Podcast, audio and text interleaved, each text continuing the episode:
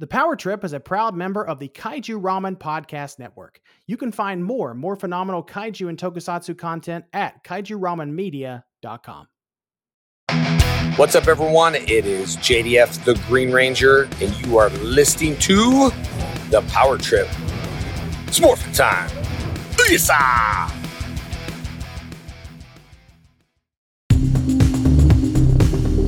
Happy Halloween, listeners with attitude. I'm Michael. And I'm Nathan. And we're continuing our journey through the Power Rangers franchise. In today's episode, we're discussing MMPR episodes 25 and 54.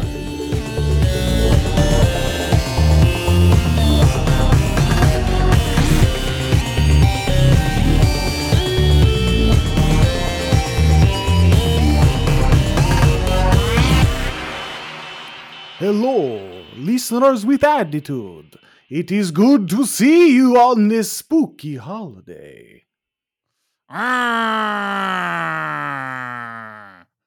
Oh, it seems as though I've got a new co-host, and he sounds a lot better. You sound a lot better than my old co-host. You're a lot more coherent.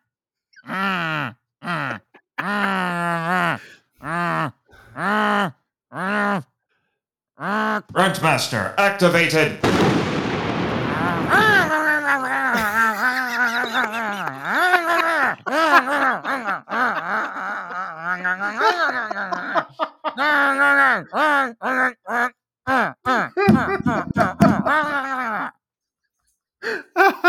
You know, that's the most that is the most intelligent thing you've said all season, Marchand. Go to whatever version of Hell was in Power Rangers. Because there's been several. May the power of Dora Satan.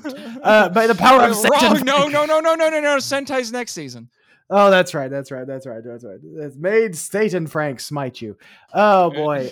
You could have okay, happy Halloween, listeners with attitude. This is welcome to our Halloween special where we're probably gonna be a little bit sillier than normal because just a little bit. And much like Power Rangers, we're gonna do a Christmas special too, because that's how things work. That is how things work. But this is a welcome break from what we're watching for the main episodes. Oh my goodness. This is such a welcome break. Like, I get it. Like MMPR, it's basic, you know, whatever, but this is such a welcome change from what we've been watching. Now, to be fair though. Yeah. Look at you, though. Ninja Steel.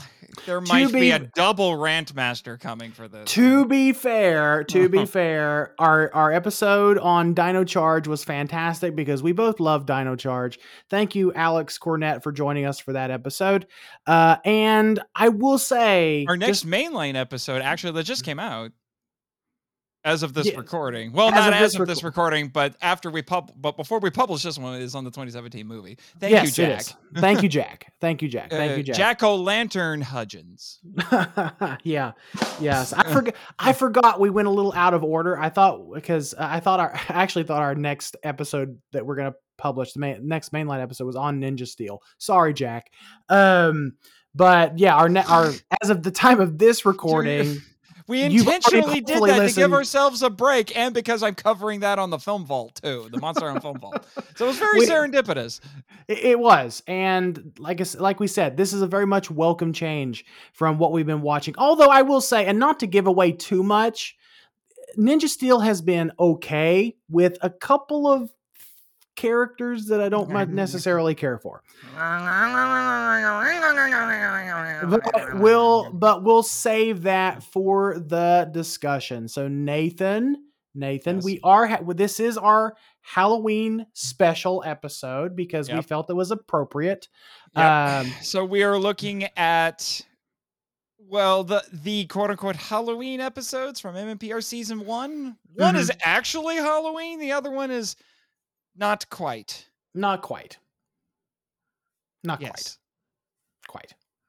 So this is where we awkwardly transition to the epic rock music, and I give the plot synopsis. I was gonna say, do you want to just go ahead and cue the? Yeah, we'll do that because we decided to be even more like Henshin men today because that's how we roll, right? Cue the epic rock music!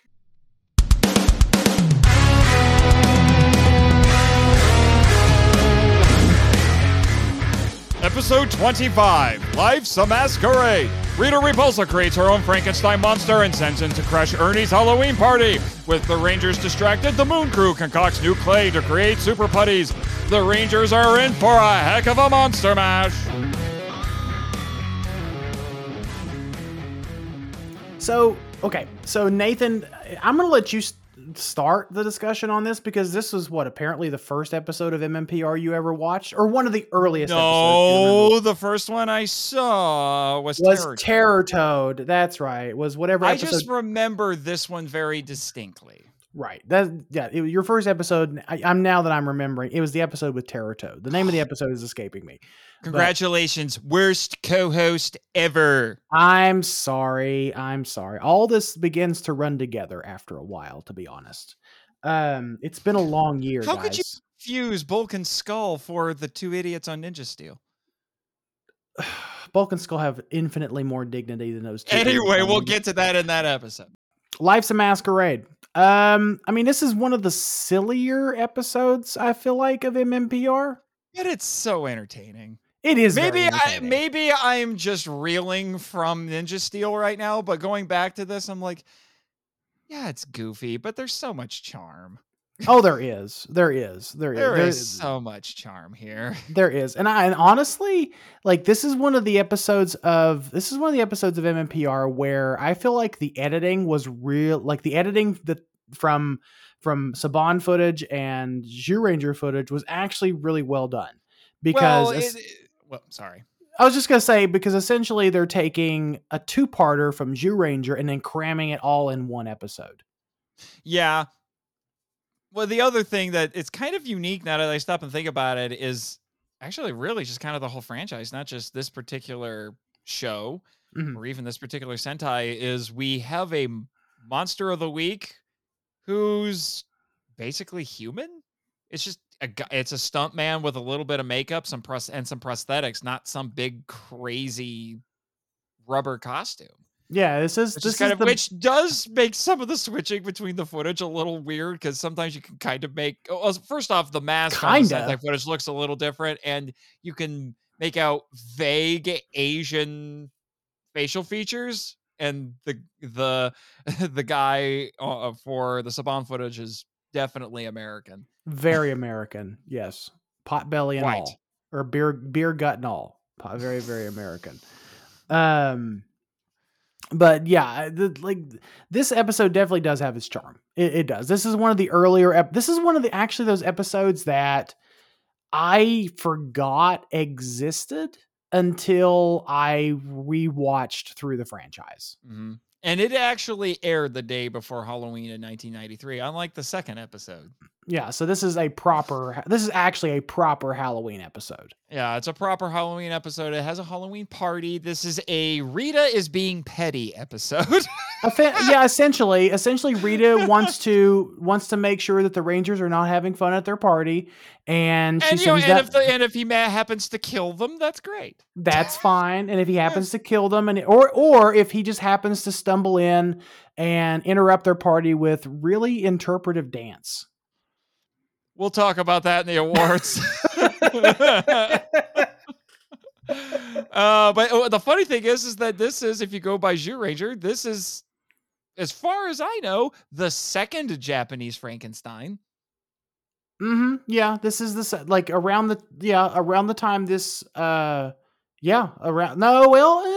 technically third. It would be third, wouldn't it? Because the Gargantuas were referred to as Frankenstein. In the dub, yeah, and they were offshoots of it. By the way, for those who don't know, we're talking about the 1965 Toho Kaiju film Frankenstein Conquers the World. Right. Or Frankenstein versus Baragon, as it's also known as. So. Yeah. Yeah, and then it's pseudo-sequel War of the Gargantuas from 1967. Right.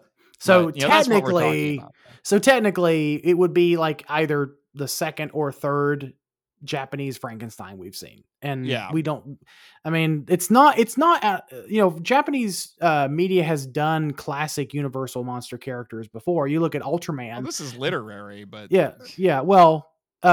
it's literary and it's pop culture. Frankenstein is pop culture through the Universal series, Bela Lugosi and yeah, this is definitely inspired by the Universal version. Oh, absolutely. Bolts in the neck. And all. The neck bolts, because the image of the neck bolts is one of them pulling out the neck bolts to make into a weapon is one of the images I remember very distinctly from this episode. Oh yeah. And it's actually kind of clever, really. If you look, I was watching this episode earlier today and just thinking, while I was watching Shin Ultraman, I know. Yeah, well, you know, I had to lick my wounds somehow, Marchand. I was watching this episode earlier today, and I was just actually impressed by a lot, like how simple this suit how this costume looks, because it is severe. It is like one of the most understated kite or monsters of the week we get in Zyuranger. It's really in his power set and his weapons where he gets Super Sentai nutty. Right. Oh yeah. Yeah. And the fact that he can grow ginormous, but that's another thing. But yeah, so I was watching this episode earlier and I was impressed with what they were able to do on what appeared to be a pretty minuscule budget for this particular monster of the week anyway. Well, yeah. And the funny thing is, well, this is one of the times where apparently they were, I don't know if they were sent the costume from the Sentai. Maybe they were, I'm not sure. Honestly, this looks like one they might've tried to recreate because the eyes don't look the same. Yeah. The eyes don't look the same. The costume itself, you can obviously, I think the shape of the head is different too. The shape of the head's slightly different, but you can obviously tell, like, especially in the torso, that is obviously a pillow stuffed under that gentleman's shirt. Probably, although he was tall, I will say that. Whoever the actor was, I wish I knew who the suit actor was for this, or the face actor for the Saban footage, but he was a big guy. His voice actor is Tom Weiner. Oh, okay, but that's just mostly like it's not that impressive. Really, they had to does he not sound like that? And Zyuranger, I didn't get that far, so I don't know. It's more like ah and not you know. The actual form was played by Moroshi Tamura via Sentai stock footage. Are you kidding me? Are you freaking kidding me? That wasn't just the joke. It was JDF. Really? It was JDF the whole time when they were at the party. I thought that was just the joke at the end. I thought that was the joke too. Oh, I did not know that. Actually, I'm actually going to have to pull an audible here and look this up on the old Netflix, because that's the quickest way for me to do it at the moment. A few moments later. Holy crap, that is JDF. I can see it. Okay. How did I not see this? How do I not recognize this man's chin? Holy crap. That is like, I'll cut most of that out, but what you didn't hear me do, listeners with attitude, is go actually pull up that clip on Netflix and look at it again, because I did not realize that was actually JDF. And I know JDF is not that tall, so he definitely has lifts in his boots. I love how the Ranger Wiki lists the Dragonzord as part of Frankenstein's arsenal because he picked it up and threw it at the Megazord. Okay, so that's actually a good segue to talk about the actual Zord footage, the Zyuranger footage in this episode, because like what we talked about with Mighty Morphin Power Rangers is a lot, like everything you see with the Zords and a lot of the stuff you see with their weapons, that's Zyuranger footage, because they were trying to, you know, maximize that budget as much as possible. But I will say, I was watching that episode earlier today, and this was probably one of the most intense fights that I remember from Mighty Morphin Power Rangers, because Frank makes the Megazord look like a chump.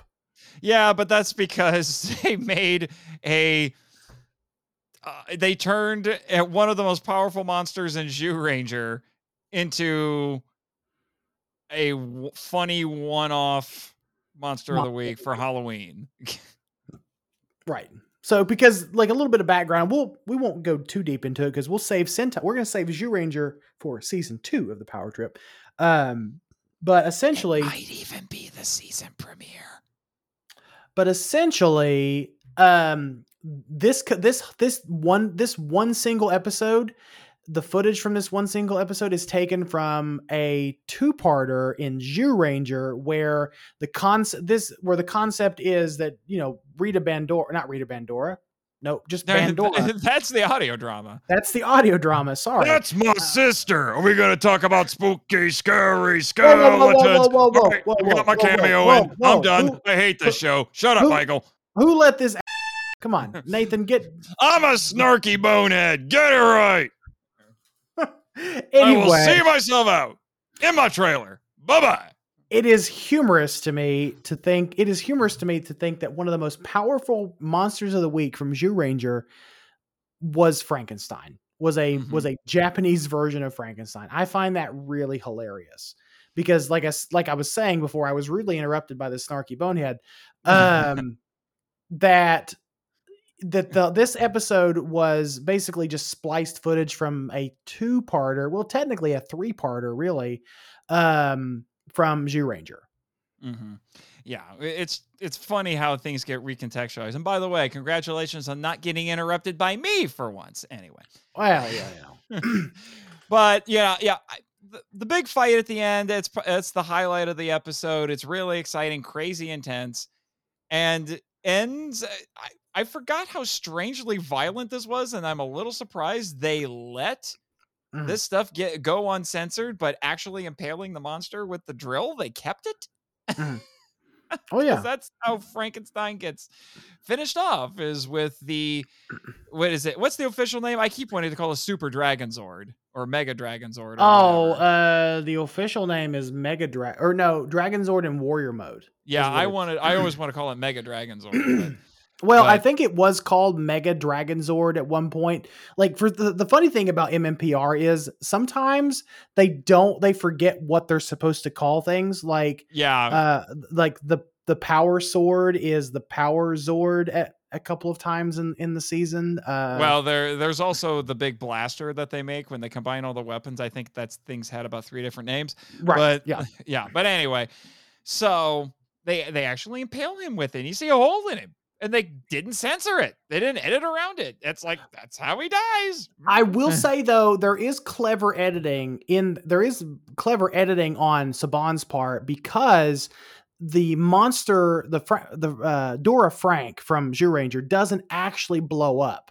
Right after the skin starts to crack, it basically transforms into another monster that leads into another part of that leads into another episode. Right. And Monster 2 was a different monster. Right. In MMPR. Yeah. Monster 2 is what Power Ranger fans would know as Mutitus. Right. Right.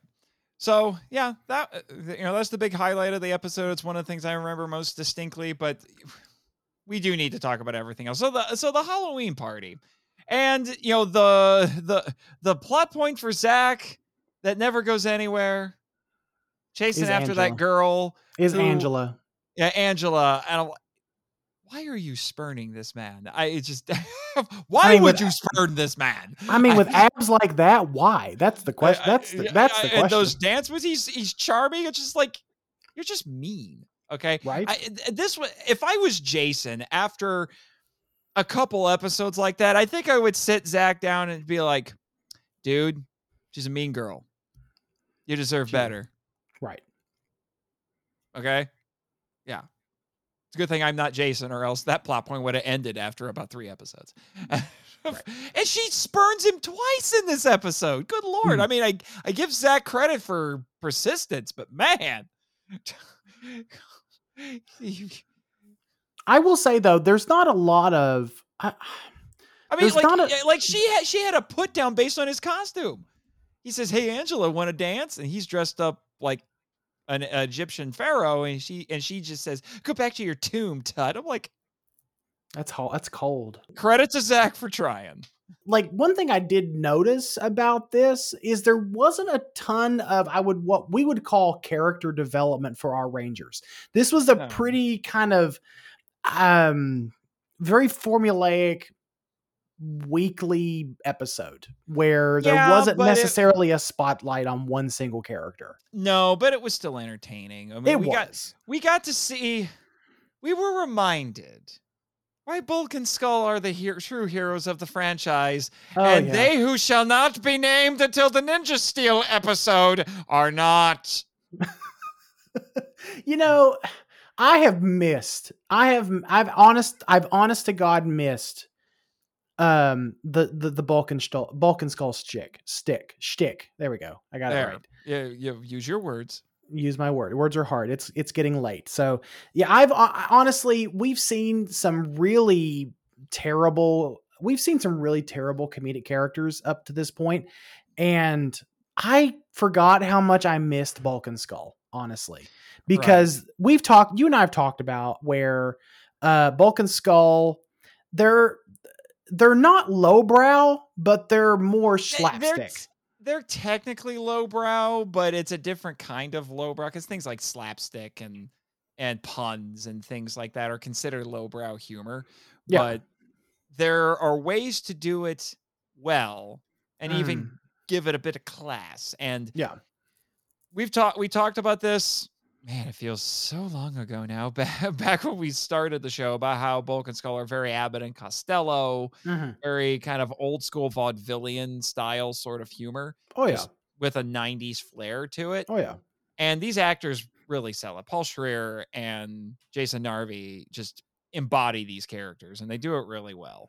Oh, they do. And you know, the thing that helps is that you have an idea what kind of shenanigans they're going to get into, but they always find ways to surprise you a little bit. So here we get a costume montage where they're like, we need costumes for the Halloween party. So they start going through their closet, trying to find anything they can. My question is, how do they have this many costumes at their disposal? Like, do you even watch this show? I know. That's probably a stupid question to ask, but compared to what we get later from they who shall not be named until the Ninja Steel episode, this is nothing. Right, I know. And honestly, I honestly wish they would have stuck with the Elvis gimmick. Honestly, because that part was pretty funny. The Elvis joke was actually really funny. It was. I'll be young Elvis. And you be old out of shape, Elvis. No, he just says old Elvis. He does say old Elvis. That's the implication. My actual favorite one was when they got the horse costume and they're like, and Bulk said, I'm not being the back end. I'm not being the back end. Yeah, that was funny to me. But it was a good bit of comedic timing, in my opinion, when they finally show up to the party as well themselves, which was a joke that's, I think it was Kimberly made in a previous scene. So they just paid that off. Yeah. I forgot how much I miss these guys. I really, I forgot how smart some of the humor was in the earlier seasons of Power Rangers, specifically these first like 3 to 4 seasons. The comedy is specifically with Bulk and Skull was actually really smart because you're right. They did. No. Well, we don't talk about Turbo, remember? I didn't necessarily appreciate being their maid. Well, but I made a second cameo by. But you were so pretty in that dress, Rito. Shut your face before I gut it and wear it. So angry, so violent. But like you just pointed out, like Kimberly made that joke at the beginning of the episode that they're just going to come dressed as themselves, and they actually come dressed as themselves. Yeah. And then another sort. Well, I don't know if it's predictable, but it's the sort of joke you would expect to see, but maybe not necessarily with Alpha Five. But apparently, Alpha Five's a babe magnet. Look. I can see it. Can I be Alpha Five's wingman? Because I'm going to get a girlfriend in 10 minutes. I mean, as long as I can pry her away from the robot. It makes a whole heck of a lot of sense. Look, he's cute. Alpha Five's cute as a button. But yeah, Alpha Five shows up. That wasn't a bunch of girls who are like, "You're cute as a button," like someone brought in a puppy. Mm. Alpha Five shows up to their costume party because he says, "Well, I wanted to hang out with you guys, and this was the best opportunity because and I'm glad they don't spell it out. Right. I'm glad they don't spell it out because we're like, oh, we get it. You can walk around and people just think it's a costume. Right. Exactly. That's the and actually, what's really funny is it works in both ways. In the Alpha Five is one of the heroes of the franchise. He walks in, no one thinks any of the wiser. Then Frankenstein, the Rita's creation, walks in, and no one thinks any of the wiser. And it kind of works on both. It kind of works on both sides. Yeah. Which that's we see stuff like that all the time. But I give them credit for. I give them credit for the setup is something that we're kind of used to seeing, but then they do some goofy stuff with it, which we'll talk about. I will just say, I just love the whole idea of this crazy, super powerful monster that just gets dragged around by a hot high school girl and just gets yanked around for about 2 minutes. Oh, that's such a fun scene where Frank's whole mission is to get the Rangers, obviously. So he's walking around the room trying to attack the Rangers, and he always manages to get sidelined somehow. And what my favorite part of that is this random girl walks up to him and says, "Come on, you want to dance, Frankie?" And she proceeds to try to dance with him. And it's we'll talk about it in the awards, right? Yeah, well, I don't want to spoil it too much, but it in the awards. But then the other thing that we kind of have going, there's a little bit of a subplot going on here that they pay off later. Mm-hmm. Rita's working on them super putties. Yep. She's working on, she's digging up this special clay that she's going to make her super putties out of. They don't do a ton with it here, but it does set up, an episode later, Gung Ho. Yeah. Which I think might be the next episode after this, if I'm not mistaken. Gung Ho might actually be the next episode after this. Here I am fact checking you. Keep talking because it's part two of Zyuranger. So I think it might be Gung Ho. It is. And the next episode is Gung Ho, and we both really loved Gung Ho. Yeah, for sure. And then after that, you get into the big fight, and it has just absolutely insane choreography. Frankenstein is apparently moonlights as for All Japan Pro Wrestling because he does an airplane spin. He does a giant swing to the Dragonzord and throws it at the Megazord. It's nutty. You know what I noticed that's actually a little different about this episode? Usually MMPR... on a typical episode, there are some that diverge from this because other things are going on.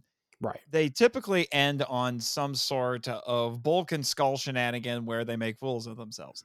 They don't do that here. No, they don't. There's a little bit of a Bulk and Skull shenanigan because they're like, we're going to find out who you are, robot. Skull, give me a can opener. And he just has a can opener with him. And then they chase after him, presumably to open him up with a can opener. Because Alpha wins the costume contest, which makes him even more popular with the ladies. Naturally. Seriously, I need to be Alpha's wingman. You might have better luck. Yeah, well, the problem is he's going to be stealing them all the time. It's true. That is true. Freaking robot. It's like, I'll just wait for one to get bored. Yeah. But that is true. That is an interesting observation that you're right. Typically we do end on some kind of shenanigan or moral lesson or something like that. There really wasn't much here in this episode. Now I like the bit. I like the idea that Skull just has a can opener in his coat pocket. I don't know why, but he does. So it's a cool joke to end on. I just found it interesting that it wasn't as slapsticky and outrageous as it normally is. I mean, overall, it's a fun episode, though. Oh, yeah. It's a really fun episode. And that's what I wrote down in my notes, too. It's just a fun episode. You have notes? Yes, Nathan, I take notes every now and then, but it's what I wrote down. It is just simply a fun, entertaining episode. There's not a ton as far as our whole shtick is we try to find thematics. Mm-hmm. There's really not a lot of thematics with this one. I mean, compared to the Halloween episodes that we get a heck of a lot later, this is definitely, I would say, a higher tier Halloween Power Rangers episode because it's not stock footage. Right. It's not a clip show. It's not a clip show. They actually put effort into making a good Halloween special or Halloween themed episode. So I applaud them. Anyway, you want to move on to the next episode that we're going to be discussing? Yes, sir.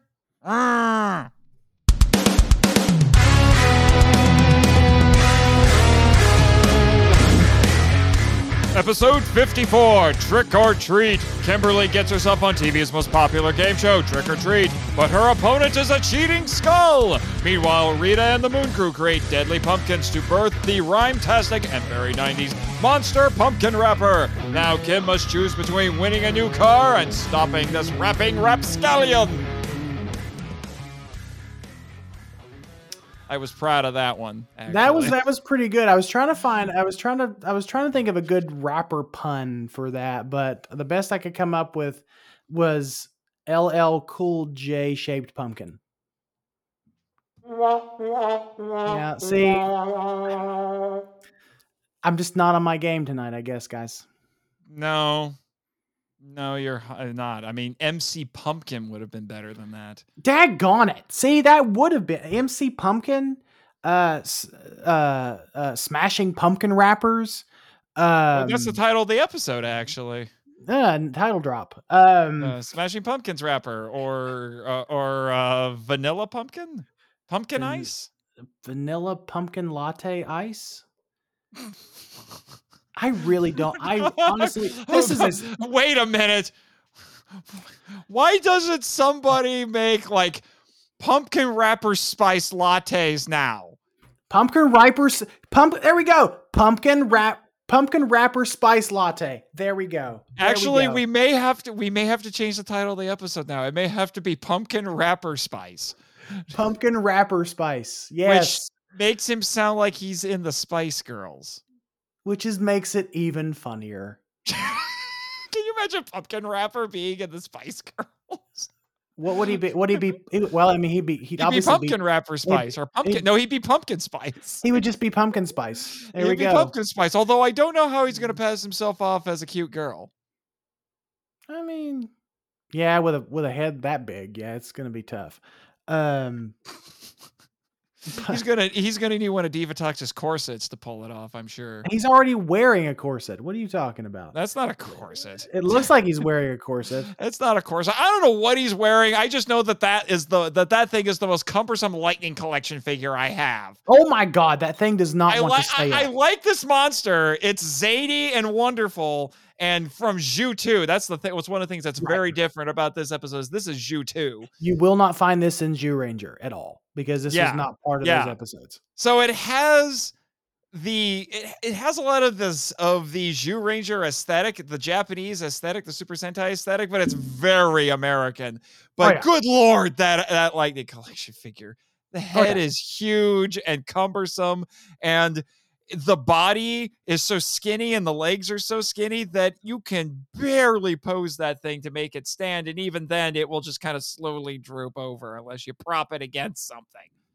So tangents aside, what did you think about this episode?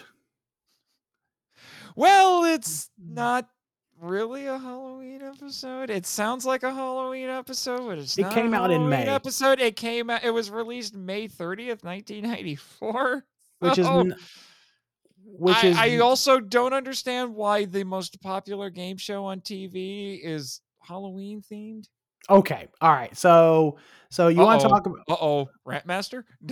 No, let's talk about that for a minute. So Yeah, so the whole premise of this episode is Kimberly is going to go on a game show called Trick or Treat. There's the title drop to compete for a brand new car. Well, she doesn't know what her who or I'm sorry, she doesn't know who her opponent is. Only in California can someone just walk out and get onto a game show. Right. So she doesn't know who her opponent is until it is later revealed that she will be competing against Skull. And of course, Bulk and Skull do their usual Bulk and Skull shenanigans, and they devise a devious plot to cheat their way to a brand new car. Although I don't exactly understand how you can cheat at this. The rules of this game are interesting, but kind of vague. Nebulous at the same time. They're vague. Very vague. Yeah, because the shtick of this is that everything's Halloween themed. Right. So our host, he dresses like Dracula. It is Bela Lugosi. And there are some interesting connections to his name and everything, because yes. I did research on like somebody. And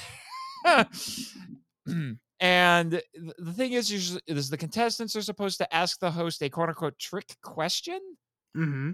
which how they do it is not how trick questions work. You're basically just asking him a question that stumps him for like 5 or 10 seconds. And you're basically... It's not a trick question. And you're basically asking him a question that he would have no other way of knowing.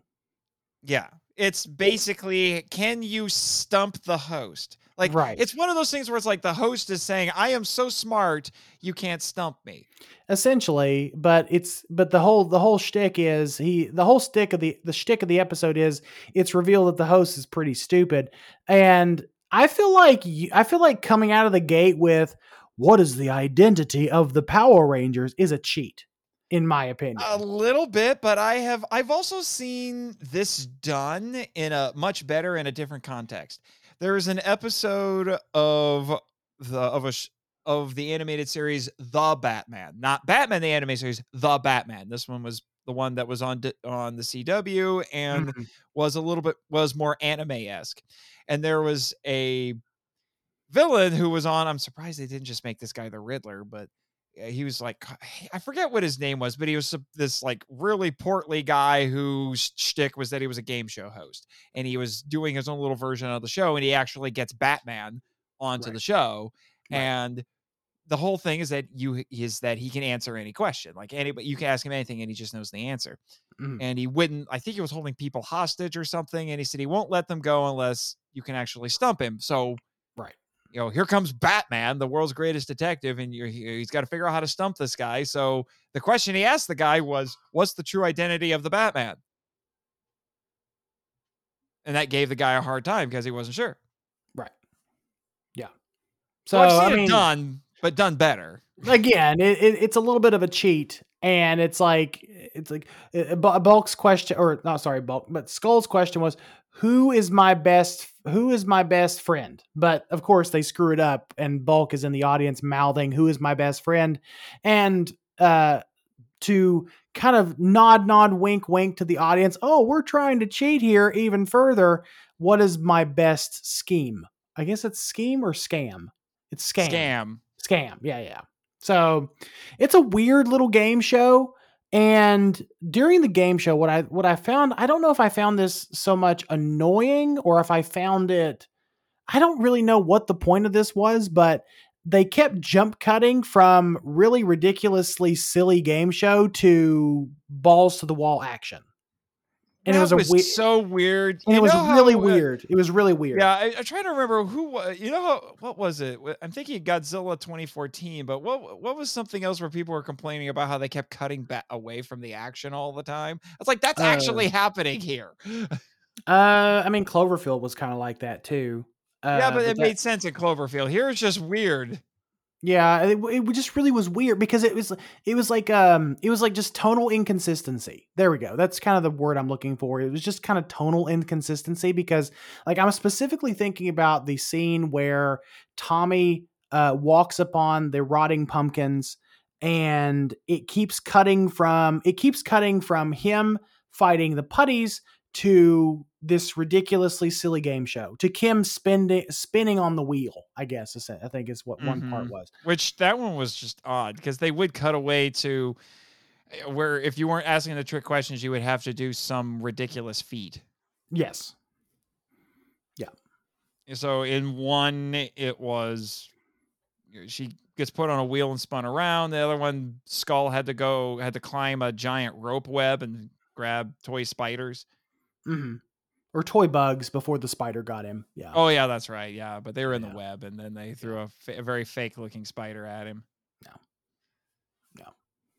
So, yeah. I mean, it says, I'm looking at the notes on the Ranger Wiki for this. It says they obviously Wheel of Misfortune is a parody of Wheel of Fortune, and Vanna Elvira is a spoof of Vanna White.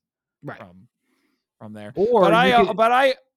I'm pretty sure that what? It's a combination, I would say, of Vanna White and Elvira. Elvira, yeah, the horror host. But I actually think that it doesn't say so. I can't confirm it, but I'm 95% sure that the show that Trick or Treat was inspired by Let's Make a Deal. For sure. For those who don't know, was a game show where the host would. It's still going on, right? There's a new version of it now. It's been going on for about 12, 13 years now, I think. It's hosted by Wayne Brady of Whose Line Is It Anyway fame.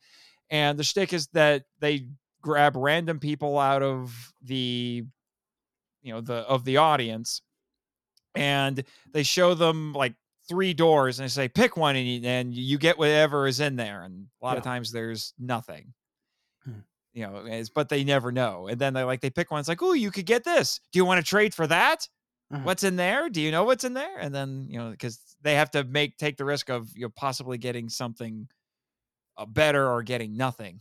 So, but it became tradition on the show to wear outrageous costumes, because that's what some people in the audience started doing. They would wear nutty costumes to get noticed. And then that's just what everybody started doing. Right. But anyway, and then I think it's further cemented. My theory is further cemented because the original host of Let's Make a Deal was Monty Hall. And what's the name of the host on this show? Monty. Yeah. I will not to be confused with He Who Shall Not Be Named until the Ninja Steel episode. I do, however, want to give this episode props for not being as formulaic as a lot of other early episodes of Power Rangers. This one doesn't. There's no Zord fight in this one. Yeah, there's no Zord fight in this one. This one feels not nearly as formulaic. Now, you can argue that some of the things that it does to break the formula are a little bit weird. Again, the jump cuts back and forth are a little distracting, but in the grand scheme of it, I don't think this episode is terrible. It's a lot of fun. No, not at all. And for those of you who may have seen those really weird memes or GIFs of the Rangers with pumpkins on their heads, that's where that comes. That's where it comes from. And I was actually going to say, that GIF is meant to be funny, but they're suffocating people. I was just going to say that this episode does give us some pretty interesting visuals. Pumpkin putties. Pumpkin putties, which let me check here. We'll talk more about that in the awards. Yeah, we will. Yeah. Although there's some goofy lines in this too. There was one I seriously considered, because you know me, Michael, I would have to consider this one. But it's said by Tommy as the Green Ranger right before Pumpkin Rapper gets blowed up by this week we call it the Mega Blaster. But it's hasta la vista. It's hasta la pumpkin squash brain. See, I could not tell what he was saying. It's hasta la pumpkin squash brain. Okay. Yeah, which is funny because they correctly identify pumpkins there, but incorrectly label pumpkins vegetables earlier in the episode. Yes, because pumpkins are technically fruit. Yes, because they have seeds. Mm-hmm. They have seeds inside. Yes. It's one of the distinctive features of fruit. Yes. So do your research. Right. Yes, quite. But yeah, there's just some really interesting visuals for this. Another not a ton of character focus, although it's a lot to do with Kimberly, to a lesser extent Tommy. The Tommy bit is kind of filler. They even recycled footage of the same karate tournament contestant from Green with Evil. It's the same guy doing the same thing. It is. Yeah. So yeah, like this one's a little bit more character focused than Life's a Masquerade, but you know, it's fine. It's fun. Nothing. I don't have a problem with it. This good Lord, pumpkin rapper. This is one of the rare instances where rap actually works in Power Rangers, but it's just as a one-off gimmick for a monster of the week. I honestly, going back to watch this episode, I was hoping for more puns. And unfortunately, this one didn't give me as many puns as I thought or expected. Yeah, but it does kind of border on hello, fellow kids. Yeah, a little bit. Like I said, it doesn't quite get there because... Well, let's just say if there was ever a rap battle between Pumpkin Rapper and Robo Knight, my money's on Pumpkin Rapper. Oh, yeah, for sure. Now, if they got into a real fight, not so sure. Probably Robo Knight, but, you know, neither here nor there. Yeah, for sure. We would be remiss if we didn't have at least a brief thematic discussion with these episodes. For sure. Yeah, and the show states what it thinks is the theme because basically Tommy and Kim have to bail on what they're doing because ranger duties. Right. And which Tommy has a much easier time. Kim actually has to fake a fainting spell, which is just pretty funny. Yeah. Especially when Billy tries to explain what happened. But it's for me, it's that little wink at the end to let everyone know she's okay. Yeah. Yeah. And then they have a little discussion at the end of the episode before Bulk and Skull find out that they got their cheating was discovered. Don't know how, because the show's rules are vague. And maybe they get the car taken away. The easiest way they could have done is said that, we watched back at the footage and we saw you mouth to Skull one of the answers. Right. Something like that. But anyway, they have Kim and Tommy have a little conversation where he basically says, Kim, you don't have to win to be a winner. Whatever. Right. That's not the impression I was getting, show, which is priorities. Because Kim made the right decision. She chose ranger duty over a new car. Right. Exactly. She sacrificed that opportunity because I wrote down priorities and sacrifice, not as much, but it just essentially I think priorities fits all of it because, you know, sometimes you kind of have to, you know, priorities take precedent over what you actually want over like selfish desires. Mm-hmm. Mm-hmm. Although, well, I don't know what kind of car she drives, but you know, but I understand. You miss out on an opportunity to just completely own the dork that you're playing against to get a new car. I mean, it seems like honestly one of the easiest game shows for the biggest prize. I mean, come on, you get a car for doing this? I could think, you know, maybe like $1,000, maybe, but a car? Yeah.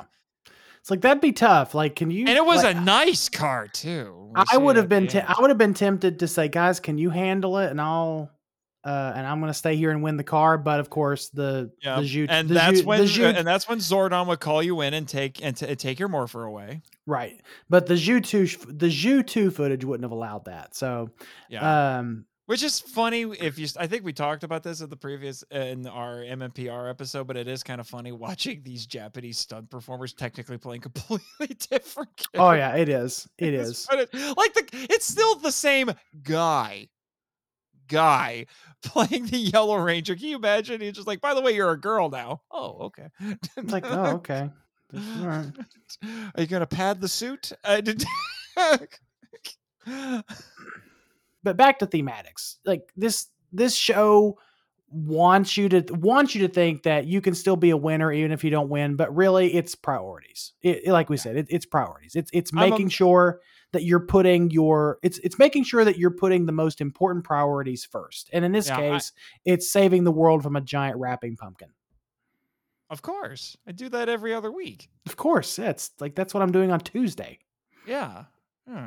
Yeah, for me, it was Tuesday. After I'll pay bills on Monday. I'll go to the grocery store probably Monday evening. But on Tuesday, I'm saving the world from a giant wrapping pumpkin. Mm. My schedule is full. It's going to be a hectic week. Yeah. And then there's the traffic light turtle on Wednesday. And then you got the giant gold guy on Thursday. Yeah. He I think he's bugging you this week. I have the snarky bonehead. Right. Yeah. They like to switch sometimes. So who's taking care of that femme fatale that likes to dress as a scorpion? Well, I'm the one guy in this call who doesn't have a girlfriend, so I'm claiming that one. Okay, all right. I volunteer as tribute. Okay. But yeah, we wanted to try to at least have a mini. I didn't know you got Julie into cosplay this week. Oh, goodness. Cosplay. It is Halloween. Nudge, nudge, wink, wink. Anyway. But she'll never listen. She'll never know. She never does. I try to get her to listen. She never does. She has to hear me talk about nerd stuff all the time. She doesn't want to listen to a whole podcast of it. But yeah, we want to at least acknowledge that there were some thematics at play in one of these episodes. So priorities. I'm amazed the writers didn't pick up on the obvious one. Mm-hmm. Seriously, I'm like, it's right there, guys. Right there. You could have spelled it out, but okay. Yeah. All right. Yeah. Go for the one that might be, I don't know, more kid relevant. Maybe given the age demographic, probably priorities. Like, what kind of priorities is our kids going to have at this age? Homework over video games? It's true. Yeah, you're right. Homework over video games. Yeah. So homework over anything fun? Yeah. So priorities. You know what would have been really great is if Tommy went full tilt Deadpool and just looked right at the screen and said, "So kids, do your homework before you watch this episode.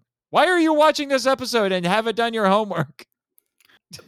But yeah, there are thematics in this episode. We just wanted to point it out because that's kind of our thing. And now, you know what else is our thing? The awards. You stole from my other show. Stole it from another show. Which we're actually kind of stealing the whole format, like verbatim, for this episode.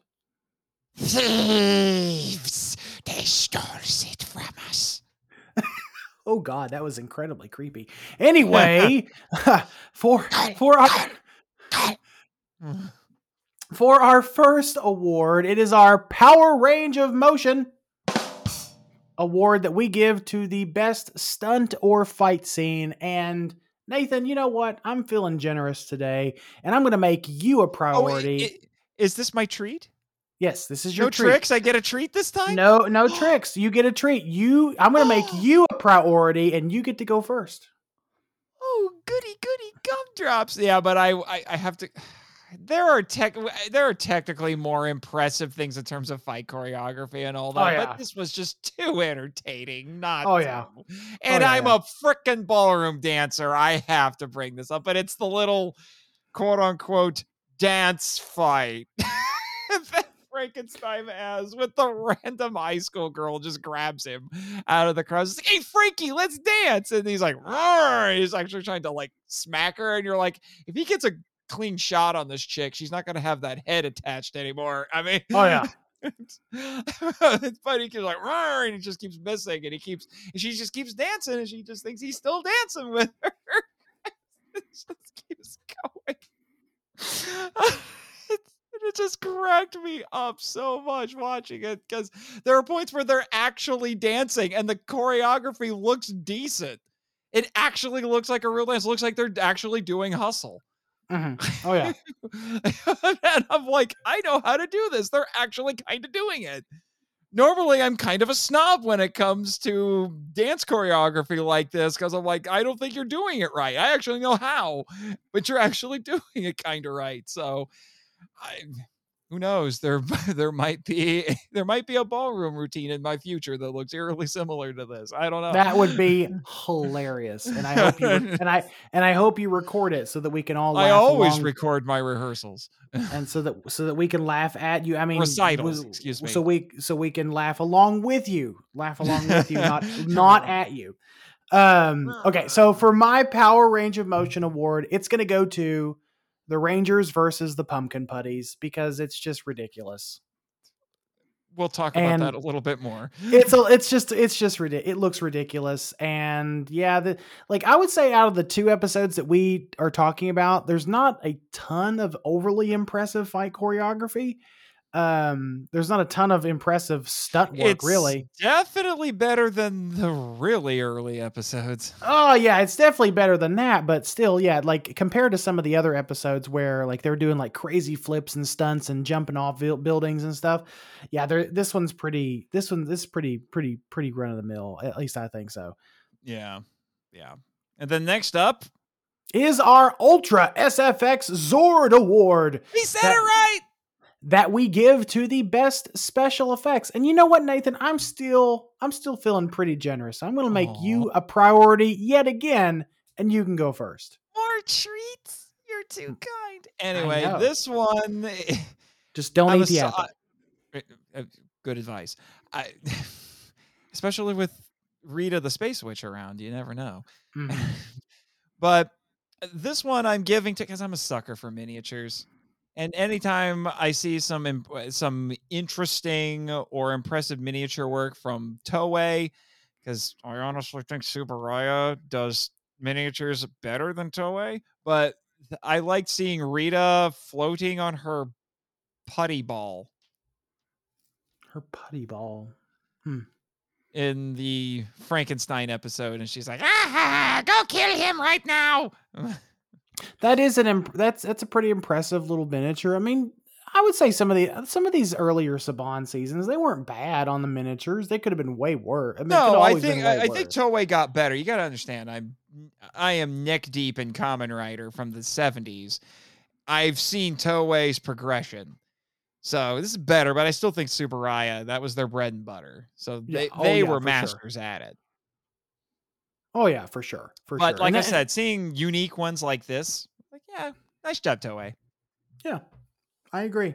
And you know, just for the sake of being different, and I'm just going to go ahead and pick the Impaler, or AKA the time when the Dragonzord impaled Frank, because that's actually really brutal. And, I like that was actually new effects that they had to overlay. Yes. Yes, it was. And I personally like the Dragonzord and Warrior mode combination is one of my favorite Zord combinations, period, end of story. Just because I just think it looks cool, because I like the giant like dragon symbol chest plate. And I just think that's just a really cool way to end your villain, is just impaling them with a giant drill. And the fact that they didn't censor it is pretty impressive.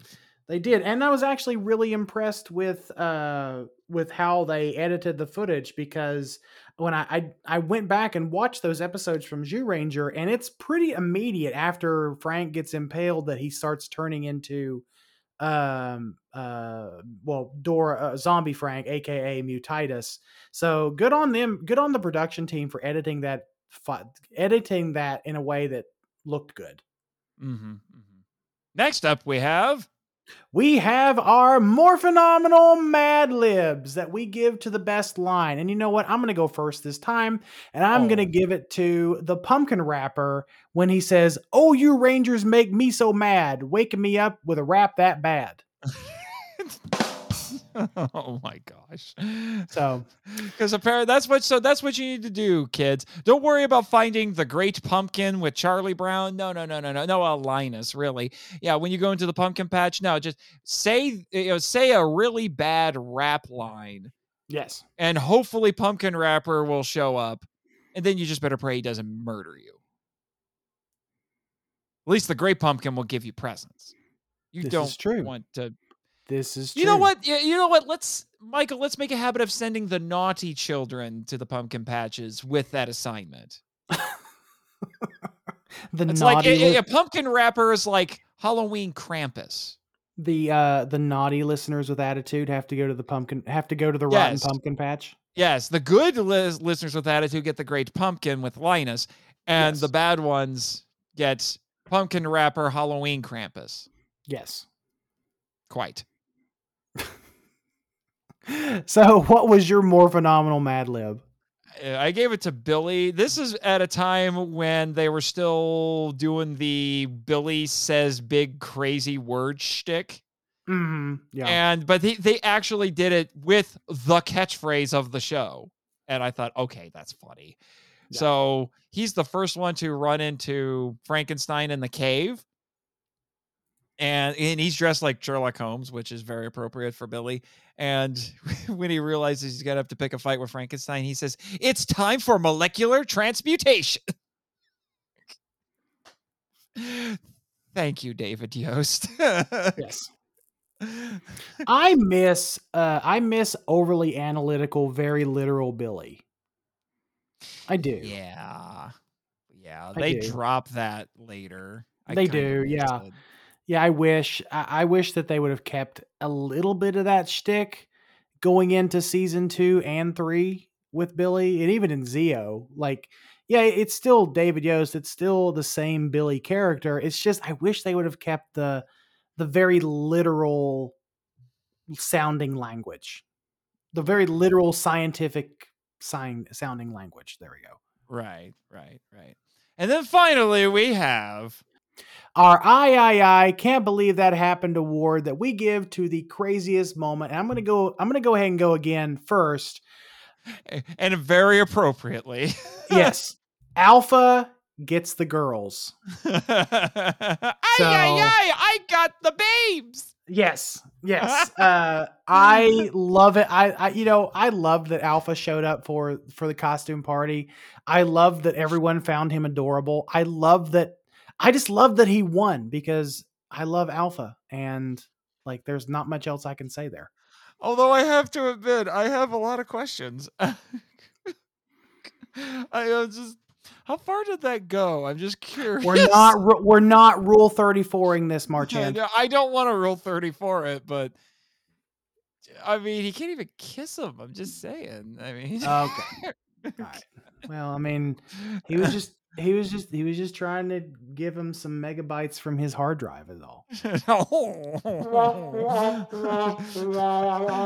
was going to say, you realize this setup is just rife with possibility, right? Most of which we can't keep. And that's why we're going to stop. Yeah, I mean, Alpha really wants to show those ladies his flash drive, right?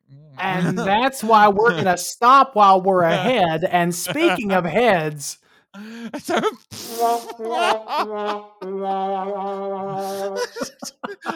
because the wrapper's is big and orange. Good Lord. I regret little of it. A little bit, yeah. Okay, I hope so. A little bit of it. Mine goes to the pumpkin head putty. It's just because it is a weird kind of surreal image. That whole scene is actually filmed, I feel like, a little bit soft focus, so it looks kind of dreamlike and weird. It almost kind of reminds me of, Michael, that pumpkin patch scene, Matango, like the really weird parts of Matango. Oh yeah, but just goofier. Oh yeah, oh yeah. Like if, for anyone who out there who has not watched Matango, it's a movie about giant mushroom people who attack. According to the U.S. title. No, it's an early 60s Japanese horror movie that is about killer mushrooms, which I promise you it is infinitely more interesting than that. It's got so much more dignity than what it would probably imply.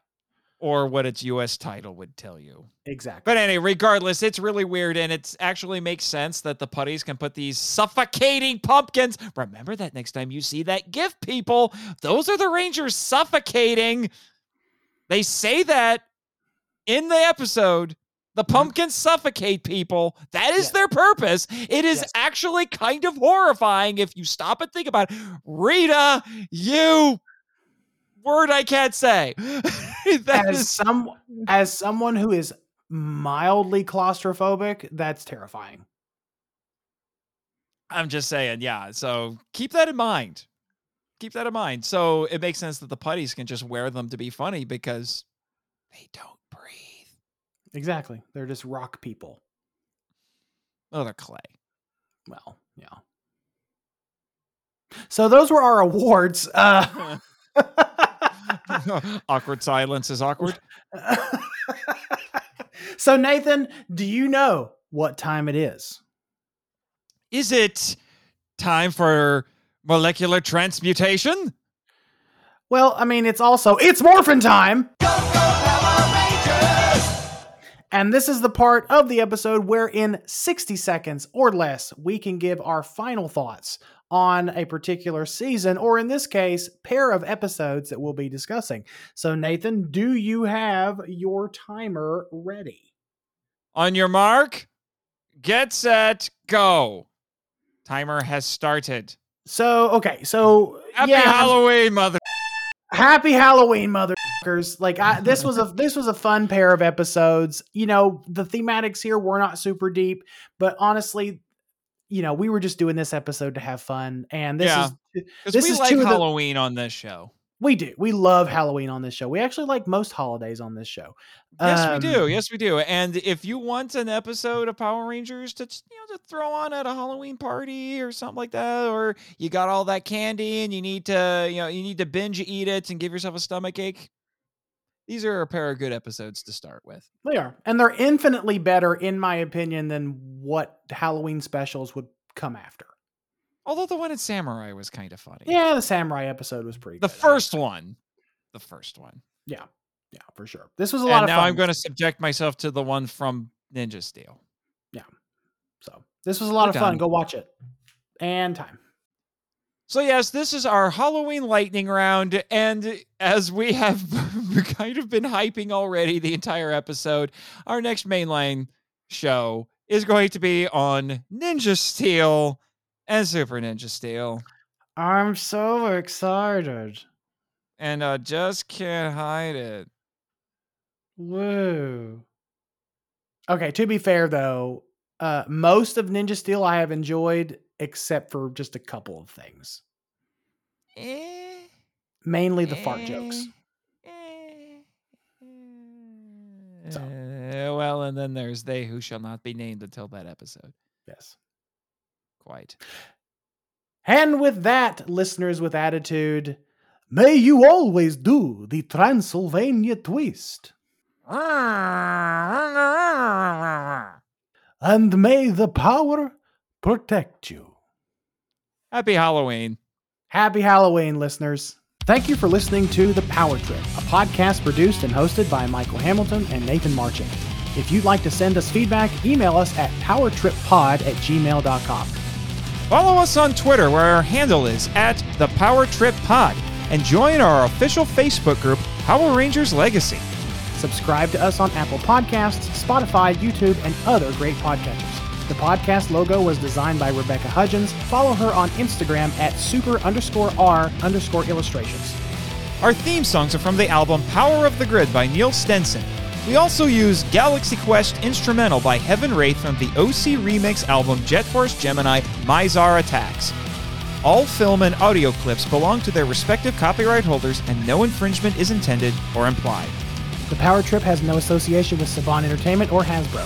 Please rate and review us on Apple Podcasts and or Podchaser to spread the word about the show. And until next time, see ya!